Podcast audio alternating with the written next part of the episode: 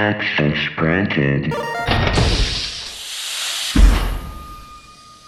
Hello and welcome to the Cargo Bay, a conversation podcast where we unpack all things Star Wars. I'm Brady C, here with my co host, who knows there's always a bigger fish, Adam B. Sorry I'm late, BC. Uh, it seems like one of the load lifters has uh, forgotten how to speak binary. Uh, I've been shouting at it in Huttese, but I hadn't got those boxes of power cells moved yet. Uh, sorry there, bud. That's all right. We'll get them moved eventually. I tell you, if it's not one thing on this darn ship, it's it's something else. And uh, you know, the load lifters today, it's gonna be something else tomorrow. Hey, it's a hunk of junk, and that's why we love it. It is why we love it. It's a beautiful hunk of junk. It's our hunk of junk. Welcome to the first ever podcast of the Cargo Bay. How you doing? Well, I'm pretty excited, uh, you know, that we were able to sneak up this little setup down here in the cargo bay. Um, you know, never considered myself to be much of a star, but I like the idea of my voice being heard out there across the galaxy, BC. I, I love that idea, and uh, that's uh, why we're doing this. Uh, we are, I would say, pretty big Star Wars fans. I think that's uh, a safe assumption being a part of the universe, living in the universe, but also being fans of the universe. I would say since we started our lives on Earth and we're able to mm-hmm. be Star Wars fans on Earth, now that we live in the Star Wars universe, we may be the biggest Star Wars fans in the universe because Yeah, I think we we experienced yeah. it from outside and now we're in it. Yeah, and I think I think it gives us a, a pretty cool and exciting perspective on all things Star Wars. Uh, as such, I'm going to go ahead and issue a spoiler warning now. If you haven't seen Star Wars, one, you should definitely check it out. It's really entertaining. Um, I love it. You love it.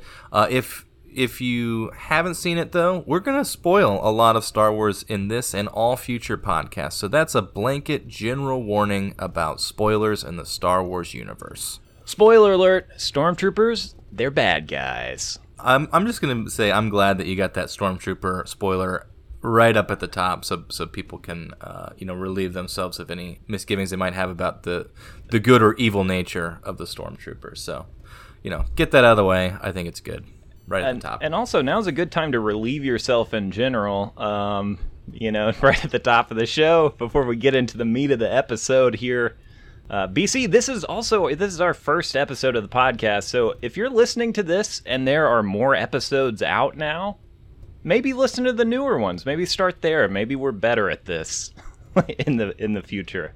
This has been pretty perfect so far. So I, I'm actually gonna say start at the beginning because it's only gonna go downhill from here. Start at the beginning, but take a potty break now, and because we're we're gonna get in. It's we're gonna we're about to jump headfirst into this. Uh, another programming note we are trapped in the Star Wars universe, so we have very little idea of what is going on on the planet Earth right now. I have had rumors that things are not as great as perhaps they could be, so our thoughts are certainly with anyone who may be struggling with anything that is going on on planet Earth at the moment.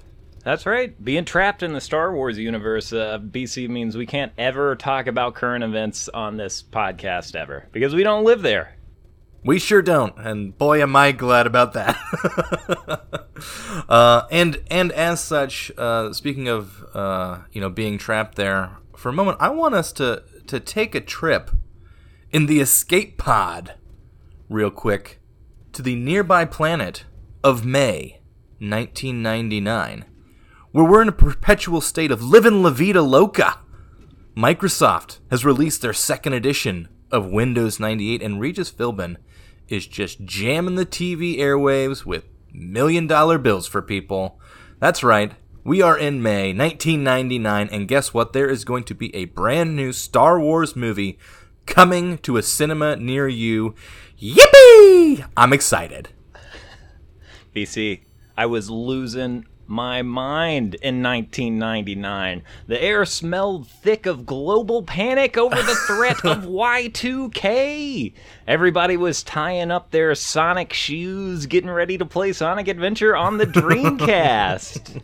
as a as a already a long-time Star Wars fan, uh, I was a, a very excited little boy to see a new Star Wars movie Um, right at I was right at the prime age to see this thing. I was eight or nine in 1999. You were, I would say, the exact target audience for this movie, based Yeah. on the dialogue. The one of the main protagonists in this film. I that's that's the sweet spot. I felt like for George Lucas, both in the filmmaking and the writing process, was like eight year olds. You know. I was so jealous of that Jake Lloyd for landing that role because I thought I should have had that thing. You know, why didn't they come knocking at my door? I think you probably would have done a better job. Um, so for me, it was I was still definitely hyped for this movie, but I, thinking about it, I was twelve. I was about I was I was gonna turn thirteen in a few months. I was I was right on the cusp of like I'm almost too cool for my action figures now, right? Like I'm, almost a teenager at this point. Uh, so like we're getting there. But at the same time like i was totally into all of the hype that was going on around this movie. Like i remember when they did the re-releases of the original trilogy in 97 which hit me at a really good time like primo for me 11ish you know? Uh, that was still a great like star wars age for me. Uh, and the excitement of that leading into and hearing rumors of like there's gonna be new Star Wars. There's gonna like they're gonna go back and do like like Anakin as a child, like Darth Vader before he came Darth Vader. I was like, what are we even talking about? This can't be real. Surely this is too good to be true. Lo and behold, here we are, May of 1999, sitting in a movie theater a long time ago in a galaxy far, far away, musical fanfare, and uh, turmoil has engulfed the Galactic Republic. The taxation of trade routes to outlying star systems is in dispute. Hoping to resolve the matter with a blockade of deadly battleships, the greedy Trade Federation has stopped all shipping to the small planet of Naboo. While the Congress of the Republic endlessly debates the alarming chain of events, the Supreme Chancellor has secretly dispatched two Jedi Knights, the Guardians of Peace and Justice, to the galaxy to settle this conflict. My 12 year old brain had no idea what any of that meant. I don't think. I, st- I still don't know that I do know what any of that means. But I was excited. I was hyped sitting in that movie theater. I was ready. I, I wasn't too concerned about it because I could not read when I saw the original Star Wars, you know, so I knew it, did, it wasn't going to matter that much. But I, I remember No. having, it may not be this scroll, it may be the episode 2 scroll, but being like, I think I'm too young to know this is badly written. Right, like like this should at least, and I guess it is. It's a sty- stylistic thing, you know. These scrolls, um, Yeah. Yeah. but uh, yeah, not not the most exciting way to start the first Star Wars movie in a million years potentially, but it does end with two Jedi on a mission. which was very exciting. Um, just in terms of, you know, going into the theater, seeing the thing. What was your t- like, with through an eight-year-old's you know perspective? What was your overall like feeling walking out of that theater? Like, what was the sense that you were left with of Star Wars Episode One after having seen it as as a child? Now that we are on the nearby planet of May 1999. I I mean I, I thoroughly enjoyed myself. I thought it was awesome. Uh, my my general like memory of how people around me felt about it was mostly centered around Darth Maul. You know, like all my friends loved Darth Maul. I do remember there just being kind of like a slight like uh, a yearning in my heart of like, well, this this wasn't Luke, Han, and Leia, and I do miss that like camaraderie and kind of like so I felt a little bit of an absence of something, um, but Right. also uh, excited enough to watch it a million times until it became a Star War for me. Yeah, yeah. I, I think I felt sort of similarly in that I, I mean, I was twelve. There was there was no critical goggles on. There were Yeah, no, there was no critical lens through which I was viewing Star Wars. Um, I was like, that looked cool. That was fun. There was music. There were lightsabers. We're back, baby. Like I felt pretty pretty good about everything. Did you have to deal with any of the weird like Obi Wan I love, but also I know he's going to turn into this old man who gets cut down by Darth Vader because that was a weird thing to me. Uh, you know, like how am I gonna root for this character who I know gets old and dies? like it was, it was a weird thing to confront as a, a little boy. Yeah, I don't. I don't think I, I ever really uh, thought about it that way. Honestly, I again that that was too much critical thinking for me. I, I wasn't that smart. um, I think I, was, just too protective of Star Wars. Like that is my first memory of Episode One was like a magazine and like looking at an article that was like it's going to be about little boy Darth Vader, and I was like, why would I want to root for Darth Vader? And it was like, well, Right. Obi Wan's going to be there, and I was like, well, I guess young Obi Wan will be cool. I'll root for him because Darth Vader's Yeah. a bad guy. you know, Yeah. I was confused. thinking back now that we're on again the planet of May 1999, where it's perpetually May of 1999. The thing that that most like hits that like nostalgia thing for me was is a thousand percent and will always be the Pepsi and Mountain Dew cans that had the Oh, characters yeah. on them because like there was there was an all out Star Wars merchandising media blitz, which of course makes sense, but but those cans were so iconic because it's like you know, it's summertime, you're riding your bike, you're going to the gas station, you got 50 cents in your pocket, and you're going to say, "Can I find a Darth Maul? Can I find Yeah, an Obi-Wan Kenobi? Is there is who is this Qui-Gon Jinn, which I knew I didn't know how to pronounce at that point. But it's like seeing seeing the images of the characters on the can before even like seeing the movie Yeah. already built something in me that was like, oh, this is intriguing. It's interesting seeing these characters, seeing, oh, there is a young version of Obi Wan Kenobi. That young Anakin thing was like, that is Darth Vader, but that's just a little boy right now. Was a very strange feeling. I remember that. Like, how how are they going to center a movie around him? You know, as like, oh, so Darth Vader's a good guy. You know, we know that there's good in him by Return of the Jedi, but like seeing origin little baby boy Darth Vader was kind of like a thing. It's like, oh, this will be interesting. it's a uh, yeah, it's a wild swing. Um, I think we might get more into that a little later. Um, Um, I wanted to say that that my big marketing push memory is is from the toy aisle, because I was already Uh-huh. a Star Wars toy fan. Um, because they'd been on shelves my entire childhood. You were Um, perfect for this. Right, eight years old, man. Like, get get me the entire line. What's my allowance looking like this week, Mom and Dad? Can we go to Walmart? Can we? This Check is it out. though. This is where I had an issue though, because Darth Maul didn't have a cool helmet. Um, I, Uh huh. So he, I didn't think he was cool because he didn't have a, a cool robot face like Darth Vader. Right. Um, Gotcha. There weren't stormtroopers, and I thought that the Mhm. Battle Droid action figures were lame because they're tiny little sticks for the same right. price.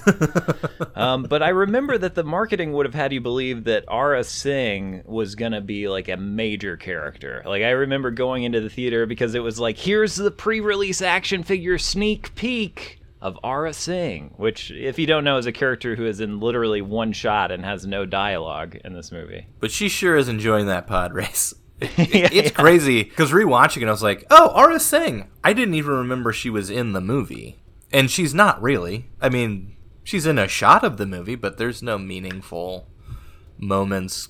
She has no dialogue. She just stands there, and you see her kind of turn her head, and you're like, "Oh, that was our thing. Cool. All right, neat." I remember all that stuff hitting the bargain bin hard um, after episode one came out. Yeah, wait. Actually, what's what's this? I found a, a an ancient relic here on the uh, planet of May 1999. It's a it's a newspaper of some kind. The the New York Times.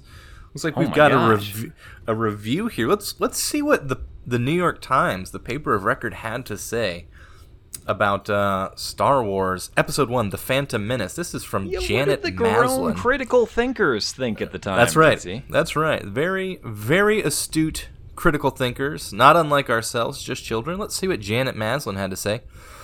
Mr. Lucas's first installment offers a happy surprise. It's up to snuff. It sustains the gee whiz spirit of the series and offers a swashbuckling extra galactic getaway, creating illusions that are even more plausible than the kitchen raiding raptors of Jurassic Park. Now, if if I'm gonna go on like a cruise with a movie critic, Yeah, sign me up to go with Janet Maslin. She She's sounds like time. she's having a great time. She sounds like a fun hang. I don't know how good her critical goggles are looking back on the movie right now, but you know, to to each their own. So Janet Maslin thoroughly enjoyed it. I, and you know what? I've got another review here. This is from the esteemed thumb man himself, Roger Ebert, who gives a three and a half. St- the thumb man, yeah, thumbs up. Uh, he's gonna give a big thumbs up to Star Wars Episode One, The Phantom Menace, by the way. Uh, and this is from his review. And I, I want you to brace yourself because this is really something. If it were the first Star Wars movie, The Phantom Menace would be hailed as a visionary breakthrough. But this is the fourth movie of the famous series, and we think we know the territory. Many of the early reviews have been blase, paying lip service to the visuals and wondering why the characters aren't better developed.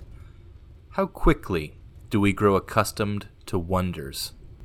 I am reminded of the Isaac Asimov story Nightfall about the planet where the stars were visible only once in a thousand years. So awesome was the sight that it drove men mad.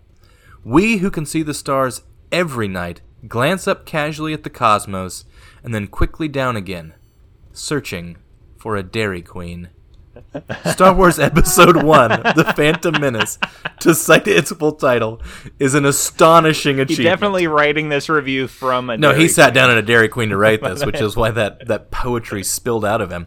Uh, he he notes uh, if some of the characters are less than compelling, perhaps that's inevitable. This is the first story in the chronology that has to set up characters who we already know will become more interesting with the passage of time. Very insightful, but Roger Ebert, he's a fan. He digs it. How quickly do we grow accustomed to wonders? It's a worthy question. I suppose it's very true. Uh, I, I think his point is taken, I if if not a little blunt. Yeah, B- BC, uh, you know, uh, to reference uh, something m- my father said just recently after watching this, the films all chronologically for the first time. He said, uh, you know, even the bad ones are better than most movies. And, uh, you know, kind of rings true here where it's like, yeah, it's a pretty unique film here. You don't often Yeah. see a film that literally 700 people worked on. Yeah. I think I get- the, the the full cast or the full crew list for this movie is insane. This is, and I, I I saw this just before we got on here that there were at the time. Remember, we're May of 1999. the The world of filmmaking is changing incredibly rapidly at this point because of computer technology.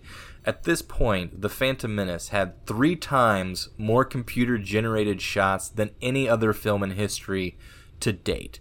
Three times as many, which is an incredible amount considering it's. I mean, she notes specifically, Janet Maslin in her review, like Jurassic Park, which is to me the like groundbreaking CGI movie of my youth and childhood because I didn't know what CGI was. I just went into that movie and believed everything, kind of like Yeah, yeah. inherently.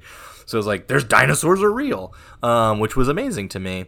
Um, but to see that this was like, yeah, we're gonna go so much farther past everything else that's been done. It, it is it is kind of a, a technical marvel um, Oh, yeah. of a movie. My brain didn't pick out like that's that Jar Jar. He's not a suit. He's a computer. you know, like a computer. Yeah, yeah. I don't think Yeah, I was yeah. thinking about that in the theater, and you know, No. I, I re, upon a rewatch was surprised that it it vaguely holds up. Like the the lighting is really well done on the CG models. Like the the color and light blend really well into the images. Uh, although the fidelity, like the resolution of the the image, doesn't always. There's a couple shots that I just go, wow. There's a pit droid that like collapses and like is digitally shifted over. Uh, that looks a little rough. Um, There's like one of the first Jar Jar shots is like that's a video game. That's a video game in a movie. There are shots of him though where like the the texture of his skin and stuff. You're like, eh, I'm seeing shades of what's gonna be like, you know, Gollum and Sméagol coming down the road here in a few years. by the time we get to uh, Star Wars Episode Three, keep your eyes out for more video game characters. but, but, W- but will yeah, wonders never cease, my friend? Will wonders never cease? What's that? What do you Um, have there? What, you what's know, that you've got? I'm I'm licking my fingies, flipping these pages on not a newspaper but a magazine because I'm uh, Ooh. you know I'm pretty cool over here. I'm reading the Rolling Stone here from 1999. Hey, rock and roll, buddy. Here's what Peter Travers has to say about my f- good friend, the Phantom Menace. Mm-hmm. The actors are wallpaper. The jokes are juvenile. There's no romance, and the dialogue lands with the thud of a computer instruction manual. But it's useless to criticize the visual astonishment that is Star Wars Episode 1 The Phantom Menace. With this epic and the trilogy that preceded it, George Lucas has built a pop culture monument that packs all of history war, religion, myth, art, science, and those old re- reliables, good and evil, into a mystical grab bag that plays like a kiddie cartoon. There's a less fancy explanation for why Phantom Menace will inspire fetishist, fetishistic worship. It is loaded with cool stuff, and reasonable facsimiles thereof are on sale at your local Force Emporium. Uh, Well, he's he's not entirely wrong. Uh, You know. As as someone who is a fan of Star Wars and likes to Yeah. enjoy all of the Star Wars movies, I will say this this really hits the nail on the head for me of both why I love it and the the reasons I don't love it as much as our other Star Wars movies, perhaps. It rings. It rings very true. Um, and it. I think one of the big ideas that obviously we're embracing with with this podcast is that we we love Star Wars. That's why we're doing this, right? We accept that it is a flawed franchise in a lot of ways, and that there are a lot of things that could be made better, and we'll we'll discuss those things as as you know we go on here today and, and through future conversations. Um, there there is a lot to love about it, but there there certainly are, as Mr. Travers has pointed out, some things that we can take exception with and, and point to critically and say, hey, this could be better. And I think that's a, an important thing to have that uh, sort of critical view as well. Yeah, absolutely. Uh, you can you can uh, take issue with a thing here or there and still enjoy the whole. Yeah, That's how I, would feel about so. all watering holes. They're slimy, they got snakes in them, but on the other hand, nice and cool. There you go. It's nice to go there every once in a while. Uh, and with with that in mind, with the the idea of balance in mind in Star Wars, let's head back to the cargo bay because we have been given a very important task here on this podcast, which is to, in fact, balance the Force for Star Wars Episode One, The Phantom Menace, where we are going to look at all things both tending towards the light and some things that are perhaps a little more Sith in nature about uh, Star Wars Episode 1 The Phantom Menace. So let's head back to the cargo bay to balance the Force. Let me uh let me call over our, our scale robot. Hey PBDO, get over here. Stick your arms out. Thank you kindly. All right, BC, let's balance the force of Star Wars Episode 1 The Phantom Menace. I would like to start. Let's let's go with a a light side of the Force. Let's go with something positive. What's uh what's something that you really like about Star Wars Episode 1 The Phantom Menace? Tell you, BC, my, my favorite part of Star Wars Episode 1 is the opening. And uh, Okay. immediately under attack, cutting a door open, slicing droids in half. Uh, it's a great sequence. Love that. Love that opening action sequence. I I really enjoy the opening too, and it, it is cool to see like Jedi Jedi period, full stop. Anytime that there's a Jedi on screen, I'm I'm almost always for it, right? But to see them doing what what like their like their job, like this is the this hey this is a day job. You got to go, you know, be a peacekeeper for the galaxy. Here's here's what you're doing today and it's like this this negotiation thing that they're going into, right? Um, it that first scene I think like plays so well. It doesn't go as well from the initial heights in this movie to like the next scene, but but the opening, like just as like if I took that as a short film and be like, God, Jedi are cool. Yeah. Yeah, and it's like you couldn't have done that. You couldn't have started the first Star Wars movie with that, right? Like Right. these weirdos. Like who are these weirdos? But now we know there are space weirdos. And so to get to start the movie with like weird space wizards, um, uh, great, great to immediately have that payoff of like, these guys use their lightsabers all the time. Get ready. Jedi. Yeah, they're just gonna chop down some B ones like they're butter, like it's no problem. and use Those- force speed once and never ever again. and we're force jumping and pushing and yeah, it was a a a truly cool start to this movie. So in in the name of balance, let's balance it out. Something something that uh, is not as great for me, and it, I, this will we can we can take this as a whole or we can piece it apart, but I'm just gonna say from there we've got a cool Jedi entrance we're, we, we're landing on Naboo, right? They're they're running away. They're getting out of there, and then we run into the most infamous character, probably in Star Wars history, is Jar Jar Binks. I, I a lot has been said about this. A lot has been said about this character, and let me let me state very clearly, I am in no way begrudging Ahmed Best, who gives his all as Jar Jar Binks. The performer, the actor, amazing job. Yeah, I, I would like to say, kind of in general, I, I never blame actors in Star Wars uh, because I cannot imagine being on a Star Wars set and I can just everything and we'll get- with that. we'll get to some of this Yeah, too, yeah. but some of the lines that are written is just like what? Like the watching this movie with subtitles is a trip because you're like George Lucas wrote that.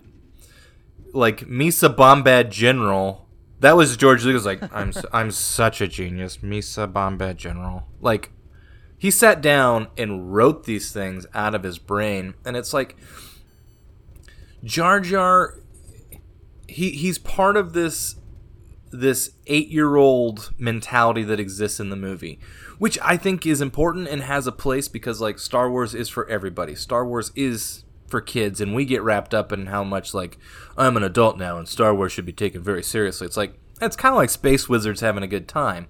Yeah, But I think there, I, I still do think even with with Jar Jar and his sort of like the the age demographic that he's being clearly directed at, I do still think that there is room for a lot of improvement in a lot of ways for what this character is, some of the stereotypes that are embedded in the character, um, some of the CGI shots, which are amazing, some of them where you're like, this doesn't super fit in the movie.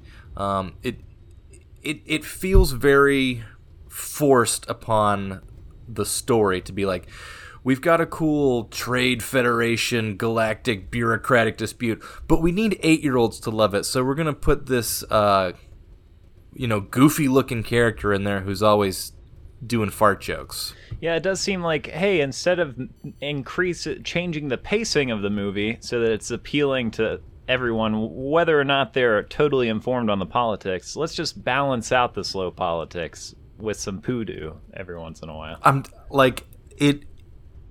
I think I can. I was counting because I was rewatching. I rewatched this after we rewatched it.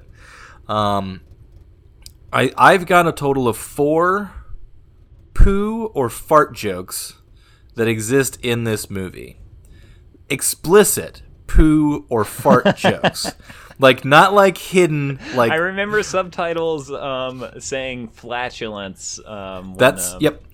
It is it is my favorite one because it is the most explicit and is the least necessary moment. It's at the pod race, and Jar Jar is standing behind some Star Wars creature that just farts in his face, And and, it turns around and look at him, looks at him, and it, it does just say flatulence in the subtitles, and I I have to wonder, George Lucas wrote that. He wrote it. He wrote that moment. He's like, you know what would be great if we have uh, if there's a, a creature that can fart directly in Jar Jar Binks's face, and he can react to it because farts are stinky, and uh, kids love farts. Like that that that thinking went into the writing of this. I it's also a possibility that the 40 or 50 effects people who worked on the shot for three months lobbied to, hey, we would really like to spend the next few months working on uh, the asshole of this Eopie. Is it an? I can't. Sorry. By the way, I- I, said asshole. Um, my my bad. Uh, we'll go back and we'll go back and add an explicit content warning um, because we do we do mention Eopie's assholes on this podcast from time to time. even yeah, even so, like yes, that that is another thing where it's like you know you've got visual effects people who are like, no, we we think we can make this thing fart right in Jar Jar's face. At a certain point, you do think George would be like, yeah, well, we've already got three other fart things in here. Three's a good number. Ah, four, four. Let's do four. like there should be some some self editing I think that happens no matter who's responsible for that. Um, I do get it though. Like I understand. Like farts are funny. There's an art to a fart joke, and it's not Yeah. in a Star Wars movie. I'll tell you that. Like it's just like it's ex- it's explicit fart jokes. It's it's Jar Jar stepping in a pile of shit while he's walking on Tatooine. We're like, I mean, when you say it out loud, it is pretty funny. I mean, it's it is funnier out loud when you get to do that, but like as as a moment of just like here we're walking in a Tatooine and Jar Jar's like, and you're like, oh, there's Jar Jar stepping in a pile of shit. Like, of course, like of course he does. Like, li- what can we make this this child this children's movie character do that children are going to love? Well, we can fart in his face. We can have him step in shit. Like, there's all sorts of fun things you can do to Jar Jar. Um, I, I just don't think Jar Jar as a whole works beyond beyond like I, it's like it's too it's too lowbrow even for eight year olds. I feel like.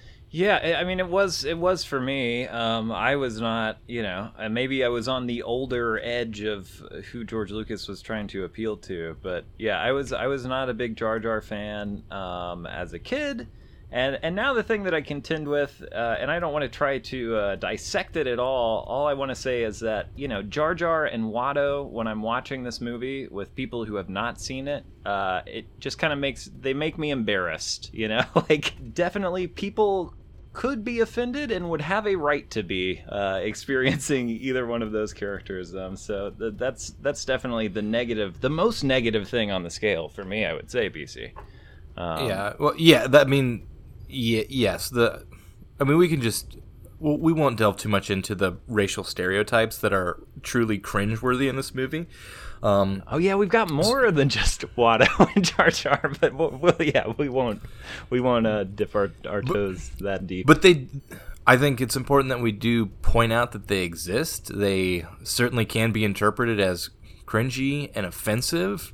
Um, they were pointed as such in 1999 when the movie came out. People were like, "Hey, this is weird and wrong." Yeah. Um, and I read, I read like a a Lucasfilm defense of this, where they're like, "It takes place in a, a long time ago in a galaxy far, far away." So like, don't get your panties in a twist, people. And it's like okay, if you just want to like brush aside legitimate claims of racism in Star Wars, I guess you can just be like, it's this a fiction story, so don't just don't get offended. And I was like, when reading that, I was like, that's a really crappy response from Lucasfilm. Yeah, especially when they're doing things on Disney Plus, like editing out ass cracks. Uh, sorry, I said ass again. I'm I'm really on one with that word today. I apologize. Not a good way to start the show. We're in the middle of it, so it's okay. All right. Yeah.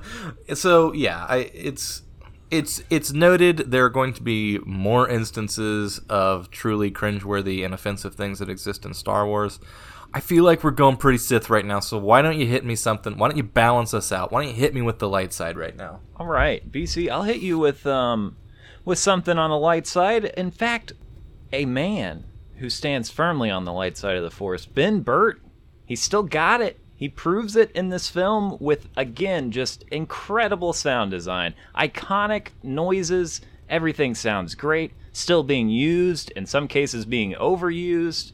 You know, uh, most recently, uh, getting to see the Naboo starfighter, the N1 starfighter in uh, Book of Boba Fett, aka Yep. the the Mando episodes of Book of Boba Fett. You know, Right, it all yeah. holds up. It's beautiful. And what I did not know, BC, what blew my mind, did you know Ben Burtt edited this film? video No. edited this film. He and one other person, um, who has like not much of a track record doing that either, um, as far as I can tell, uh, edited Star Wars Episode One. Um, I- I'm looking for the name of the other person. I'm not gonna find it. and I'm not gonna look for it anyway. So he also did video editing on this. But yeah, that that's a major light side thing for me. Is Ben Burtt sound effects, good stuff. general production design on this i think is amazing obviously it's a movie that has an incredible financial war chest behind it and there's a lot of stakeholders who have a financial interest in it doing really well. And it's it's nice to see when artists are supported who are working behind the scenes to make things look and sound really cool. Um, I think a lot of the the character designs are cool. I mean, Darth Maul stands out as being a really cool looking character in his design. Um, it's it's it's an iconic look. You know what I mean? Like it stands up there with with other like all time just badass looking Star Wars characters. Um, the Naboo starfighter, like you mentioned, is uh, amazing. So amazing that you're right. Like Mando's like, I mean Mando, Book of Boba Fett. We'll just say Mando um, was like, we've got to bring that thing back because it looks so cool to just have it sitting there. Um, some of the droids look cool. I, I, I still really dig the droidekas uh, a lot. Um, so I think there's a lot about the production design and sound and the overall kind of like feel of this movie that is that is really good. That's yeah. I called it in in my notes, uh, kind of new millennium Star Wars. Um, and I'll say I was Yeah. a skeptic most of my life. Uh, you know, I preferred the more used future aesthetic of Star Wars. That is like the number one thing I think that draws me to Star Wars or drew me to Star Wars was that Right. look.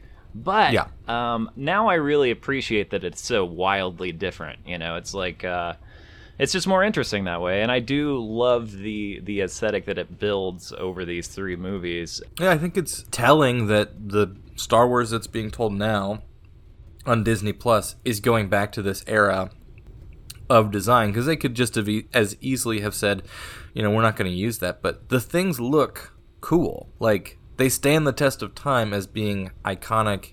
I think it does a you, you do say like the shiny new millennium Star Wars. It takes the the 70s and 80s, the original trilogy look and says, "Hey, we're we're going we're we've got the year 2000 in our sights. We're heading all the way to the future here, people." Yeah that's something i didn't understand as a kid watching episode 4 is like this is basically a period piece this is like a Yeah. 70s period piece yeah, yeah. No, like, did not understand the aesthetic at all as as being anything other than what it was. yeah And now this, like with episode one, you can see how they how they updated and even see how they are kind of integrating some of the original design, you know, from the original trilogy, but m- making it shinier, making it appeal to, you know, an, an audience who's preparing for Y2K and is booting up their Windows 98 on their computer. Overall, it doesn't feel too wildly out of place. Would I have liked more practical stuff? Yeah but that's not where the technology was at because they're breaking new ground with all of the computer technology, which I think is still important for. yeah to its Star Wars detriment or and not film. it is very Yeah. influential you know oh, like Oh, uh, yeah. as as Star Wars continues to pioneer things that I may or may not love uh, for filmmaking, like you know, deep fake uh, tech or whatever they want to call it. Yeah. Um, yeah, that's that's always been a role of I mean, the yeah, it's like that's one of the main legacies I think of Star Wars is that like, which we we can easily overlook as being like, I want to talk about Jar Jar stepping in shit, but the like if you look But at when the you big- really think about the significance of that shot, yeah, BC, it's really it's, it's very important. but That when you think about it, it's incredibly important. That one shot, The way fluid the dynamics, yeah. the way the poo, the poo was squished had never been done, had never been digitized before. Um, not to harp on that moment too we should much. just call this podcast "Digital Poodoo." digital poodoo. A poodoo. Poodoo uh, Digital line- is a good uh, like uh, special effects company. Sorry, what what's that? Poodoo, BC? uh, poodoo, of course, given to us by. Sebulba. Yeah, I've used Poodoo a lot of my life, and just now Uh. I'm realizing that it that it's Sebulba that that did that. So, thanks Sebulba. I appreciate that. Because I say poodoo all the time, and it wasn't until this recent rewatch I'm like, that's a line that Sebulba has. I used to say Slimo. that definitely helped me confront bullies in middle school. Excellent. Whatever, Slimo. whoa, whoa, whoa, guy! You're gonna use language like that? I better walk right away. Yeah, Slimo. Actually, you know what? You can be quarterback. You can be quarterback. Yeah, you know what? You're right. You're right. You got this. Uh, okay, I feel like now we've gone. We've talked too much about the light side. We got to balance it back out. Yeah, yeah, What's, yeah. where, Gotta where's where's sport. this? Where's this starting to stray towards the dark for you again? uh, I think there there are some things that I could get into that would make more sense from like ba- this is bad filmmaking and this is why. But the thing I like the least about what this does to the Star Wars universe is just how the universe starts to become small with this movie. You know, because we find Anakin on Tatooine with C3PO and R2D2. Yeah. Yeah, it's, yeah, it's yeah, just like really the start of like, oh wow, Star Wars is really like a incestuous kind of world um, rather than it continuing to build out you know i would have been okay if the only people i recognized in the prequels were anakin and obi-wan Your point is very well taken uh, by me. I, I completely agree with that. The C3PO being built by Anakin is kind of like a gratuitous thing where you're like, oh, I guess we just needed to get Anthony Daniels in something. Like Yeah. having having Art. I always love seeing R2D2. He's one of my favorite characters in Star Wars. But having him be the hero droid on the Naboo cruiser that s- essentially saves the ship and gets them to Tatooine, you're kind of like, what a coincidence. yeah You know what I, you know what I mean? And and that R two and C three PO meet each other in episode one. i was very bothered by that because when obi-wan says he doesn't recall ever owning a droid My guy, you have known him for a really long time. one and also you've definitely had several droids obi like i don't know what you, what you're lying about I don't I don't recall ever R two who is that now? Is now a good time to talk about the Yoda puppet being yeah digitized? I remember the Yoda puppet cut. I lovingly remember the Yoda puppet cut with his little hair. He's got like way more hair, and he looks really strange in the very Yoda puppet different cut. very But different I love it. I I want the Yoda puppet cut. I, I much prefer uh, a puppet almost always. Um, Mm-hmm. Yes, I agree.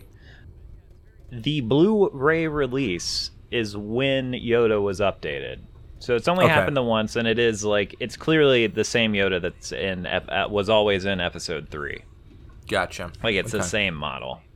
Right. Um, and I think uh, I really do think some of the the audio at the end was replaced as well, but I'm not seeing anything to confirm that. I'm gonna spend uh, just a second on the dark side uh, as well here. Jake Jake Lloyd as a child boy working with the dialogue of George Lucas, for me, does not age very well. God bless that kid. He tried. But uh, like you said, you can't blame a Star Wars actor for their performance working with that dialogue. I would go even further to say, especially when it's an eight year old child who's Yeah. working with George Lucas dialogue. I, I'm It's for if you're gonna digitally replace any character, make it the child. You know, like uh, I'm just kind of anti like putting children in, in movies, and and Jake Lloyd is is kind of like I imagine would argue the same thing, or at least has been very public about how his experience with Star Wars was terrible and has been terrible for his life. Um, and so yeah, I, I, I really hate I hate that the lead character is is a little a little kid. I mean, are you an angel? You know, like getting into those line deliveries, the fact that George Lucas has an eight year old, like the entire cringy nature of Anakin and Padme is like, Yeah. it's staggering. It made total sense to point. me when I was nine years old. I was like, "Yeah, of course, the like I get this. 15 year old, I get this. uh, beautiful girl. She'd Yeah, want to hang out course. with me, right?" Obviously and i'm gonna i'm gonna be putting the moves on her i'm gonna carve her a little something i'm gonna ask her if she's an angel I'm gonna you know. pop the question before this Star Cruiser lands. Let me tell you. yeah uh yeah he's a child child in this movie, and it makes no sense for him to be macking on her and for her to have any interest in this eight year old boy. Yeah, he's also a slave. He also Yeah, builds yeah. droids from a kid, I guess, because it's a protocol droid. But then he also flies pod racers and builds pod racers. Um, yeah, It's he's rough. a weird. It's a weird character. Yeah, it's all it's all it's all weird. It's all rough. He has to scream "yippee" twice. I know. I know. I- One of the times def- is when he's leaving his mother forever. yippee. it's here's here's what it is. It's an eight year old, right? The line of dialogue on his shooting script for the day is says "yippee," and here's George Lucas's direction. I just uh, just shout "yippee." And that's what the kid does, and there's nothing more to it. There's no like, there's no subtext. It's just like I was told to shout this, so I did, I, and that's I was I in a green today. room. I was in a room surrounded by tennis balls, but there there are certainly moments of performance and writing and all where all of those elements just come and you come together and you're like, that was that was bad. Here's my. I, want to get into this real quick. This goes into the writing. It goes into one of the most controversial things: midichlorians. Right? Uh, midichlorians, very controversial subject. To me, the rewatch, the thing that jumps out so much to me, this is the Immaculate Conception child. This is literally the story of Jesus. That he was carried by a virgin. I don't know if Shmi's a virgin, but she she's saying there there's no daddy. He just showed up in my belly. I carried him. I gave birth. I raised him. He's a child conceived by the Force. He's conceived by the midichlorians. It's they straight up say midichlorians conceived this child in this woman. growing up in a religious household, Star Wars had been a way to kind of like bond with my father as like, oh, this is kind of like has a lot of like allegory and like Yeah, you know, totally. like stuff that you can kind of tie into Christianity. I remember the number one thing, you know, he was concerned with coming out of this movie is like, what the heck did they do to the lore? Like, he is Jesus, but also, I mean, BC, we're guilty of it right now. Right now, we are balancing the Force. Um, because true. let me tell you, I'm a Star Wars fan, and I follow it where it goes, and that is Yep. what the Force is about. It's about balance. But as a as a nine year old, when this movie came out, I was like, "What the heck are medi- medi- midichlorians and balancing the Force?"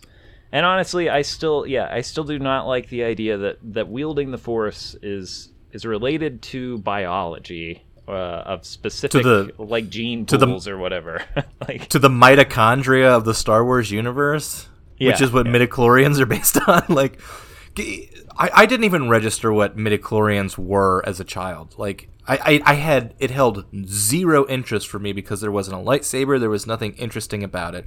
You go back and you watch it, and you're like, oh, midichlorians, whatever. Like, it, it's something you can totally breeze past. You get the weird download, like where Anakin, like at in the late stages of the movie, is like, but hey, by the way, what are midichlorians?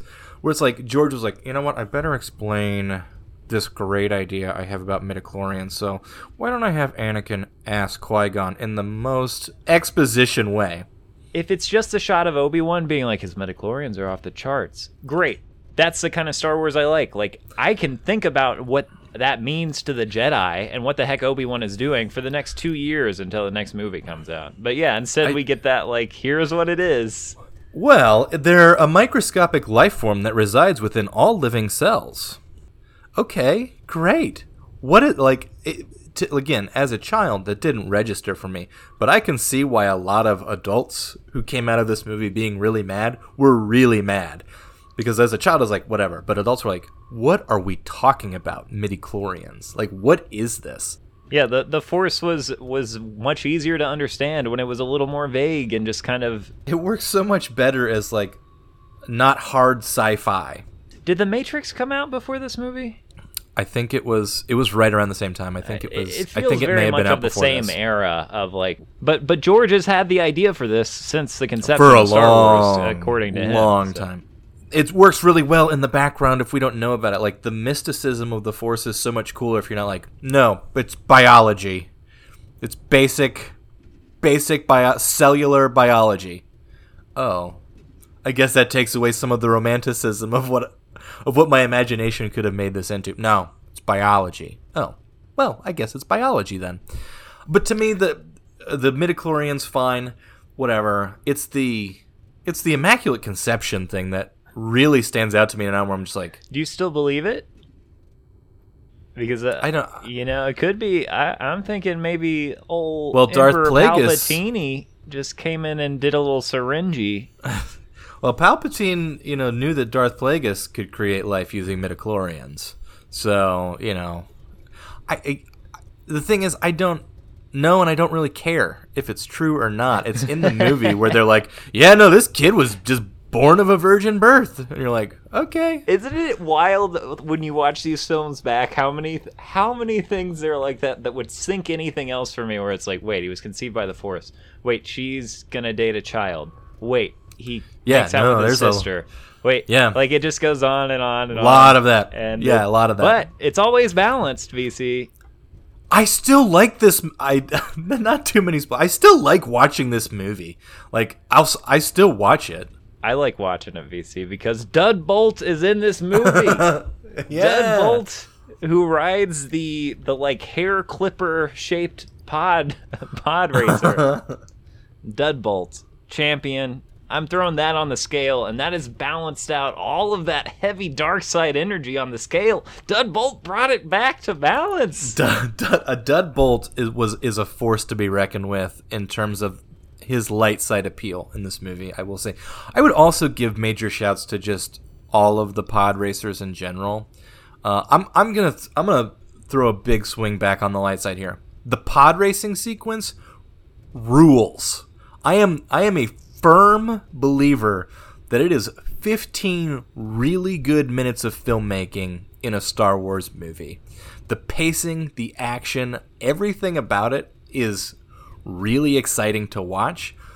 I think it helps that there's very little dialogue in this section, uh-huh. and a lot of it is just like purely action driven. It is a like to me, And this is a tour de force. Oh, it's the sound like it's a tour de force of of the technology on display, mixing mixing the sound, mixing the CGI, mixing the pacing, the action, the the visual storytelling that's happening in it. Imagine this, BC. Imagine Obi Wan and Qui Gon are sent to Tatooine because there is a child competing in the Boonta's Eve pod race.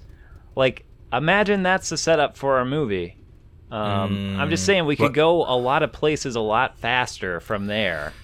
Uh, He's- where it's like he's the oh, only wow, human who can do it. Attention, R- rather than Yeah. just coming across him, it's like We oh, found wow, this yeah. slave boy. He's a nine-year-old boy who f- flies a pod racer. Like, Yeah. and built it. Maybe maybe that should be on the Jedi radar already. I mean, he says he's the only human who can do it. Yeah. I, I believe him. Like, I have no reason not to. But like, that would be a. You know, I know what Tatooine's on the outskirts. You know, the the what the Republic doesn't exist out here. Um, yeah. but even still, you'd think word would get around about a child who's doing something that extraordinary in front of crowds of tens of thousands. Yeah. Yeah.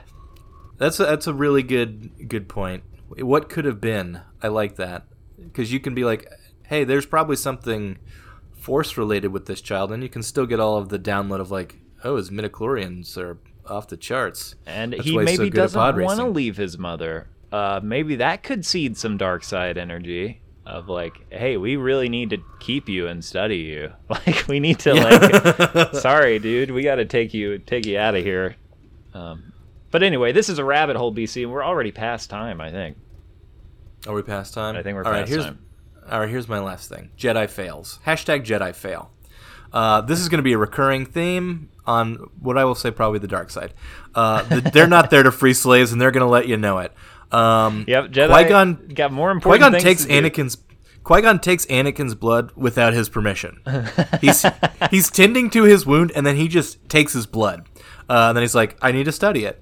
He just does it. It's a weird moment that I has breezed past me every time until now, where he, like you just see him go, and you're like, "Oh, he's not just healing his wound; Oh, he's wow. stealing a child's blood." Yeah. Uh, Qui Gon goes directly to the council. and is like, "Hey, the Sith are back," and they're like, "No, they're not. we would have known." And it's like, I just fought the guy. It's not a Sith. We'll find it out. Don't worry about it. Um, Yoda astutely is like, we should not train that boy. Uh-huh. He should not be trained. There's something off about this. And then Qui Gon dies, and Obi Wan's like, but I gotta. And then Yoda's like, okay, fine. It's like, you should have really gone with your instincts on this one, Yoda. There's something not right here. And he was right the whole time.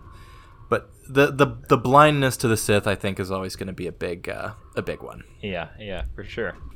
We've done a pretty good job of balancing the Scales Yeah. are balanced. Yeah. My last light side, John Williams, Duel of the Fates. Oh yeah. Well done, John. Amazing Still for, drop- for John Williams to knock it out of the park in a new direction once again. Uh, when I was Still, crushing. uh, watching this with my significant other, uh, she was like, "It sounds like Harry Potter in here," and I was like, "Ah, ah, ah this Harry Potter sounds like this. This uh, exactly. this, is, Harry Potter is borrowing from Star Wars. Yeah, this is uh, t- the birth of 2000s era of New Millennium Williams.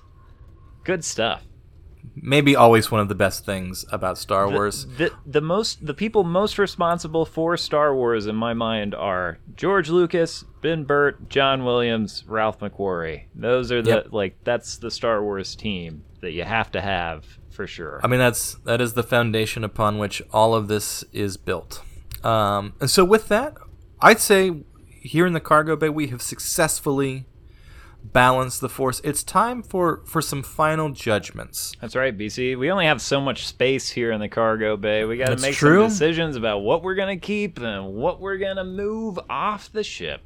There's a lot of clutter, and we must be very selective. So, with that in mind, 4 Star Wars Episode 1 The Phantom Menace, are we sending this movie to the trash compactor? We gonna sell it to the Jawas for uh, a little credits because it's worth a little something, or are we forever keeping it in the place of honor in the cargo hold? What do you think? Well, BC, you know, um, I think there's a lot of value here in this movie. I'm not sure that, you know, I need it in my personal cargo based storage here. We got a lot of Star Wars coming up. There's new stuff pumping out. So I my vote would be to uh, let's see what the Jawas might offer us for this.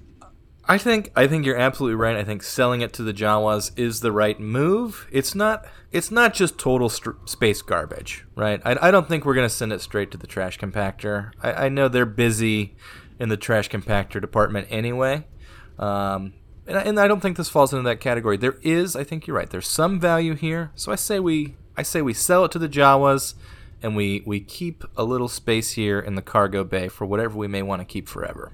You heard him, PBDO. Why don't you uh, pack this movie up, put it on on the sale shelf over there? There you go. It's for sale. Come and get it, Jawas. And now, another final judgment. The prestigious, the most prestigious award, the Ewan McGregor Award, given to what we deem to be continually the best part of a Star Wars movie. That's because right. Ewan McGregor is so often the best part of a Star Wars movie. Who's your. Ewan McGregor Award going to? Well, you know, BC, I thought long and hard about this. We've got a lot of new important introductions to the Star Wars universe, some characters that I really love. Um, but really, the best part of this movie for me is that shot where we are introduced to Dud Bolt. The Ian Dud McGregor Bolt! Award goes to Dud Bolt for me. What about you, BC? I am giving my Ewan McGregor award to Liam Neeson. uh, I, I- don't get me wrong; it's a bit of a left turn not giving the Ewan McGregor award to Ewan McGregor in our first episode, but I, I think Liam Neeson does so much heavy lifting in this movie that that he deserves it. He comes in and does an Alec Guinness like performance of being like an actor's actor coming into a ridiculous Star Wars movie and honestly being the protagonist, I think, Yeah. of the movie. Yeah. It is entirely Qui Gon's story. You know what I mean? Um, so I'm going to give it to Liam Neeson for carrying the water of most of the Phantom Menace and doing a lot of the thankless, heavy lifting that needs to be done uh, because he is. He turns out to be a truly fascinating character. Who do we get? Who gets killed at the end of this movie? So it's it's thankless in the end, but I'm I'm glad that he signed on to to be the force that he was in this. That movie. was uh that was his stipulation for signing on too. He I think he is the reason why Qui Gon died. Is he said I'll do it, but you got to kill me in in the first one. Uh, I, I I respect that even more. He's like, I'll do one and then get out. BC, there's something I forgot to ask here. Uh, which lightsaber from this movie do you want to add to your personal collection? Pretty iconic sabers from from Darth Maul's dual blade to that spiky ball on the Episode One and Episode Two Obi saber, and then just that flashlight tube that Qui Gon's rocking. Uh, I, you know, I'm a sucker for a green lightsaber, so I Uh-huh. am going to, of course, go with Qui Gon's green lightsaber. BC, I used to I, I used to be a huge fan, and still am, of that weird hilt that Obi Wan has for with that spike ball. But yeah, it just turns out more and more. Yeah, I'm a, I'm a sucker for the green. Give me that that flat bottom, just plain saber tube. I'm kind of a fan. We call that the Maul Killer. or or not. Spoiler alert. He does. This is a, a cla- classic. Chronologically, the first instance of someone falling down a shaft and not actually being dead, If you even though he was very much cut in half uh, listen, when he fell down that shaft. every every hole in in the Star Wars universe leads to a black hole and then a white hole where you're uh, reborn. it's it's so true, and I can't wait to name all of those other instances that are going to occur as we go through these movies. And now, for probably what's going to be the toughest ranking of the show's history, uh, each episode we are going to go through our personal power rankings of the films, putting them in order one through nine of the episodes one through nine. Uh, since we only have one at this point, I'm going to say it's unanimous. Star Wars Episode 1 is at the top of our power rankings, both lists, sitting in the number one spot. How long will it be there? Only time will tell, but pretty exciting. Topping both of our lists. That's right, BC. Episode one of Star Wars is the best, the best film we have reviewed on the Cargo Bay. Number one spot, congratulations to Star Wars Episode 1, The Phantom Menace. Man, we never even talked about the name, did we? Uh, let's, let's, let's on. Nah, nah, we didn't talk about the name. Uh, I missed some of my Duel of the Fates points that Filoni had made that were really interesting, but it's okay. It's fine. Hey, that's a that's that bonus content. Check us out on our socials. Um, but but we're not done here yet, BC. We sure aren't. because uh, we we like to talk about other Star Wars. Um, I was gonna say a curse word and I didn't. Haha. we like to talk about other Star Wars things as well. We sure do. Uh, what's what's coming across your uh, your Star Wars desk that's got you interested? Well, BC, uh, as listeners may or may not know, you and I both uh, collect a bit of the Star Wars cardboard in the form of Topps trading cards. Ooh, baby, And let me- Papa Topps. Tell you, BC, I spent a lot of time on the eBay looking at prices, seeing what's going on in the universe, and something interesting has happened. What is going on? The 2021 Star Wars Chrome Galaxy set. These are very shiny Star Wars cards. Um, they've they've been in high demand. Those cards have been going up in value. But if you don't know anything about card collecting, there are base cards that are just you know the basic card, and then there are parallels, which are sometimes even numbered. So you know one card might have a red border that's only there are only ten of them in, that exist in the world for whatever reason, a base card, the common version of the Mandalorian insert, I think it is MN 3, uh, whatever it is, it features a, a drawing of Mando, a, a painting of Mando holding Baby Yoda in one arm while pointing his blaster with the other. That card is going for sometimes $40 a pop for just the base card. What is going on, BC? This, we're getting deep into the weeds of nerdiness for people who don't know about Topps Star Wars Y- cards. Yeah, if you're done uh, with this podcast, just catch us can- next week. Yeah, Don't- you can. We'll be discussing Star Wars Episode Two and balancing the Force and doing all those fun things we did this week.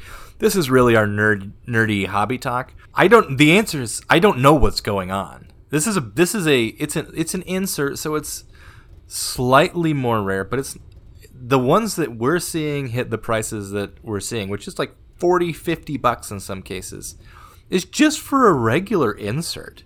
yeah. Now I get that it's it's Mando, it's it's Grogu, it's sort of like a cool iconic thing. but it's just an insert card. I have two of them that I just pulled out of packs. Like it's not it's not like they're incredibly rare. The ones that are numbered I can imagine being much more valuable. But in terms of like a base insert going for this kind of money, I'm kind of like, should I just sell th- at least one of these that I have so I can buy like five other cards? You know what I mean? Well, BC, this is this is I- I'm trying to figure out how to get in on this, or at least what's going on, right? So the first thing I do is I am a proud subscriber to Non-Sport Magazine, uh, which is As I'm sure most of our listeners will be. Yeah, absolutely. So, you know, I know you probably already know, but it is a, a magazine about non sports trading cards. So I Oh, looked yeah. at the price guides. I look at the price guides from the, the older issue I have and the newer issue I have because I'm like, this is going to be it. I'm going to look at the Yeah. price guide because sometimes Yeah. I do see that the reason people are paying stupid prices for certain cards is because they are listed in this price guide as being that valuable. And people Sure. just buy them at that price um, who Right. watch stuff. Um, and it doesn't Yeah. quote every card in the set. You know, it's just one they have enough sales to base around. Um, but I was like, I'm going to see a price jump. Um, well, I looked two months, two mo- four months ago. The price for that that set of inserts, fifty dollars tops. I look Uh-huh.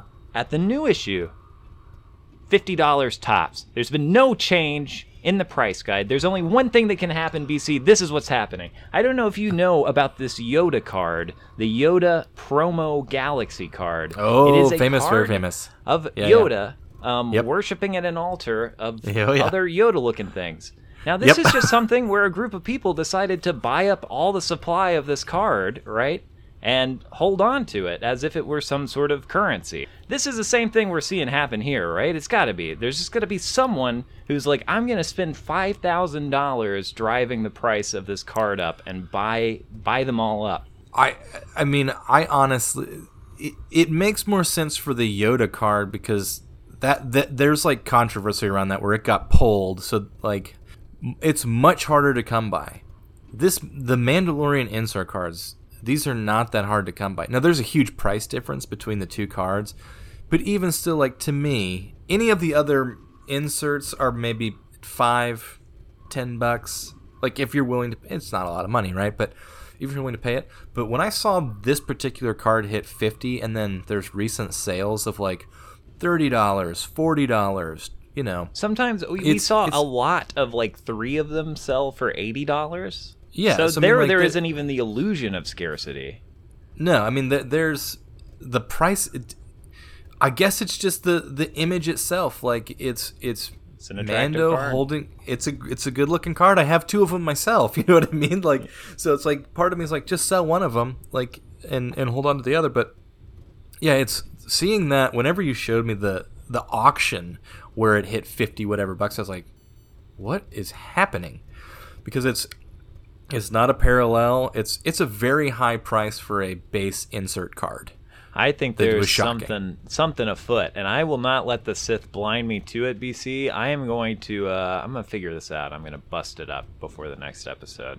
Good. I think I think some investigation should be done. Uh, on the on the note of hobby talk and and Star Wars and and Chrome cards, to be quite honest with you, uh, just brought to my attention yesterday by you the 2022 Topps Chrome Star Wars Mandalorian Beskar Edition will be coming out. Now that was a mouthful. Uh, the thing that I find really interesting about this is not much at all. Yeah. Uh, in, in that it's a reprint of a hundred of the cards from the season one and season two, like Topps, just regular paper Mandalorian season one and two cards, both of which were 100 card set themselves. So they took the best halves of both of these sets. There's an additional 25 cards that are entirely new, um, that are going to be in there with unused unit photography from both seasons, which uh, fine, cool. So there's 25 cards in total that that haven't been seen. Uh, it's going to be an expensive product because it's Chrome, because Chrome always demands a very high price. Uh, there's there's I mean there's a cool looking there's comic inserts, there's character inserts, there's going to be autographs and sketches and all the things one would expect. But for me, I don't have a whole lot of interest in this because I'd rather spend my money to buy a Mandalorian season 1 paper set, all 100 cards, than try to spend, I don't know, 300 bucks chasing down all of these Chrome edition cards. I, where do you land on this? Because my only interest would be is if we can pre-order some of these boxes for like a hundred bucks and then sell them later, because it's only an investment of of flipping, which I don't I don't like doing for cards. I like opening them, but if if it's one of those like there's money to be made, you know, it's an option, but it's not something that I have an interest in like opening these for because you get what 18 packs and four cards per pack out of a box. If a box is going to be 180 $200 on pre-sale, I'm way out on these. So, I guess price is going to be a big thing, but overall thoughts on on what we're getting with Topps Chrome Mandalorian Beskar edition? Well, BC, you know I love I love Star Wars Chrome cards. I like oh, I like the Chrome cards, and you know I love the Season One Mando cards. Um, I would say the majority of my Star Wars card collection comes out of Mandalorian Season One and Star Wars Galaxy Chrome. Uh, that is those two places are absolutely where I spent the bulk of my money. What I do not like is cards being reprinted with the same borders like they're just images from the show on these cards. Uh, yeah. Um, I, I don't know. It seems like a bad thing for the value of of the cards in general, and it also just seems lazy when there's so much Star Wars you could make right now, right? Like you could you could make kind of whatever set of cards you wanted to. So I don't know. I'm kind of upset about it because I will be compelled to like buy a cool parallel of some card that I like, but I, I don't think I'll be opening a box. I probably will just be like, what's my favorite Mandalorian card that I have now? Let me get a, a Chrome parallel of it it's a, a wise piece of advice you gave me after we went whole hog on the Topps Chrome Galaxy, which is admittedly I think still was an amazing buy because we got those boxes for less than half of what they're selling for now. But we yeah. ripped them, we opened them, we collected them, we put our sets together. They're beautiful. They're great looking cards. Um, but everything after that has been like, if I'm gonna because prices have spiked so much. If I'm going to spend any money on a Star Wars box, one, I'm probably going to get washed financially. and I'm probably going to end up with a bunch of cards that I don't want. And I'm probably not even going to have a complete set of what I'm opening. So just go and buy what you want out of the set. Find the find the you know, for me, find the Ahsoka Tano card that you want. For the Chrome Legacy, find find all of the green parallels of the rebels and it's just beautiful. do the entire set. Do all of those. Now I ended up spending more than a box would cost on on all of the green parallels that I ended up buying, but I'm much happier having like a curated set of stuff that I like. Yeah, you have what you want. You have the piece of that set that you really wanted to get your hands on. Versus like yes. like for me, like it's just like okay, if a box of cards is going to be 180 bucks, I yeah. know I can buy yeah. the complete base set for no All more than fifty dollars. No more than fifty dollars, no matter that's what the, it that's, is. That's like the Chrome Legacy is 200 cards and they're super expensive to buy that whole set, so I'm not interested in that. But like battle plans or this upcoming uh, bounty hunter set, the base of those, fifty dollars is like overpriced at that point. But you you would have all of them. I love having a complete set in a binder that I can flip through. Yeah, I've been I've been enjoying bindering my cards recently. But yeah, yeah let's say the Chrome Galaxy the the cost of those boxes is around two hundred dollars now or whatever it is. Even if it's hundred dollars to get the base set.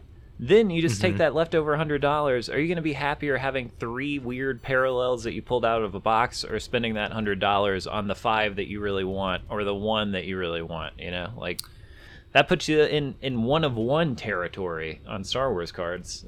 you know, yeah, like, I, and uh, I think part of the experience that I really enjoyed with the the Chrome Galaxy because we liked the Chrome series to begin with. For um, for anyone who doesn't know, Chrome the the Star Wars Galaxy are Star Wars cards that were released in the early 90s, starting in the early 90s um, that featured like concept art, all original artwork by comic book artists, uh, just artists of of all kinds, with basically carte blanche on whatever they wanted to do in terms of a Star Wars piece of art.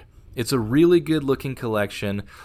There's no like photos. It's all sort of taken, you know, directly from art pieces that were created by artists for these trading cards. Uh, we bought into the Chrome Galaxy set, which collected of the previous seven sets of Star Wars Galaxy cards. Collected 100 cards. They gave them a nice chrome finish. They look amazing. They feel great in the hand. So we bought into some of those boxes, and because we love the the regular Galaxy cards, we got the chromes, and I had a really great experience with those. One, opening packs is just fun.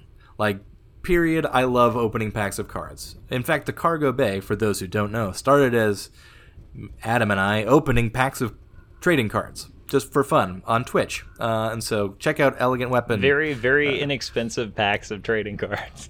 yeah, and and so the Chrome Galaxy was like our high end, our upper echelon, where where we reached the zenith of our collecting. But like we opened a couple boxes, we completed our sets, we were able to trade some of the cards for other cards that we wanted or needed within a Facebook group, which is really great. Shout out to the Star Wars Card Collector, the OG edition. I, I Uh, then also group. spent way more money than I ever should have or dreamed to uh, on singles. Yeah, and I, I followed your steps when the Chrome Legacy came out, and I went after the Rebels cards uh, and the Green Parallel. So, um, but there was a lot of fun with with that particular set of like, what refractors do you need? What are you looking for? I need cards X Y Z to complete my hundred base set. Um, so yeah, it was that that particular box was a lot of fun, and we were able to to purchase those boxes on pre-sale at a price that didn't absolutely crush us or or wasn't so out of whack that you know was like this doesn't make sense we can just buy these sets you know we got them for a fairly reasonable price Ne- neither one of us hit big on our on our autos i don't think on the autographs You hit pretty big though on a box, I'd say. i did i did hit pretty big on my my of five millennium falcon You're parallel five of five Millennium Falcon. Five of five, yeah, which which I was able to trade for uh, an Ahsoka Tano and Grand Admiral Thrawn uh, autograph from the Masterworks set, which was very exciting. Um, which really kickstarted my autograph collection, which is on that shelf back there. It's looking beautiful, BC. I got. If you're watching us on YouTube, you can see we got a bunch of cards behind us, each of us.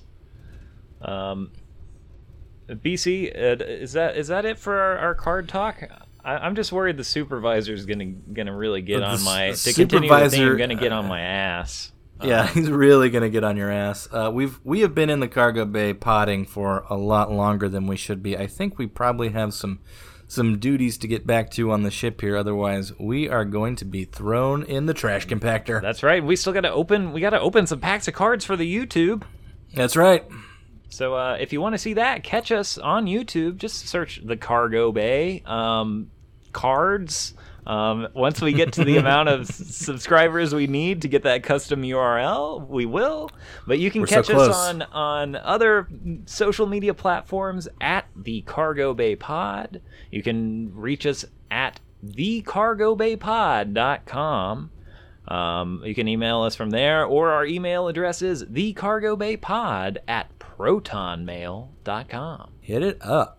Uh, send us whatever you like, criticism, um, gifts. Uh, I, I think that's I think that's it. That was a great first episode, BC, Yeah, and to that I say, may the force be with you. and also with your spirit. I think that's the new thing. Yeah, That's canon now. Okay, cool. I think that has to be canon. It used to be, and also with you in the good old days, but they changed it. They changed it on us. Okay, we'll have good. something different next week, probably. Yeah.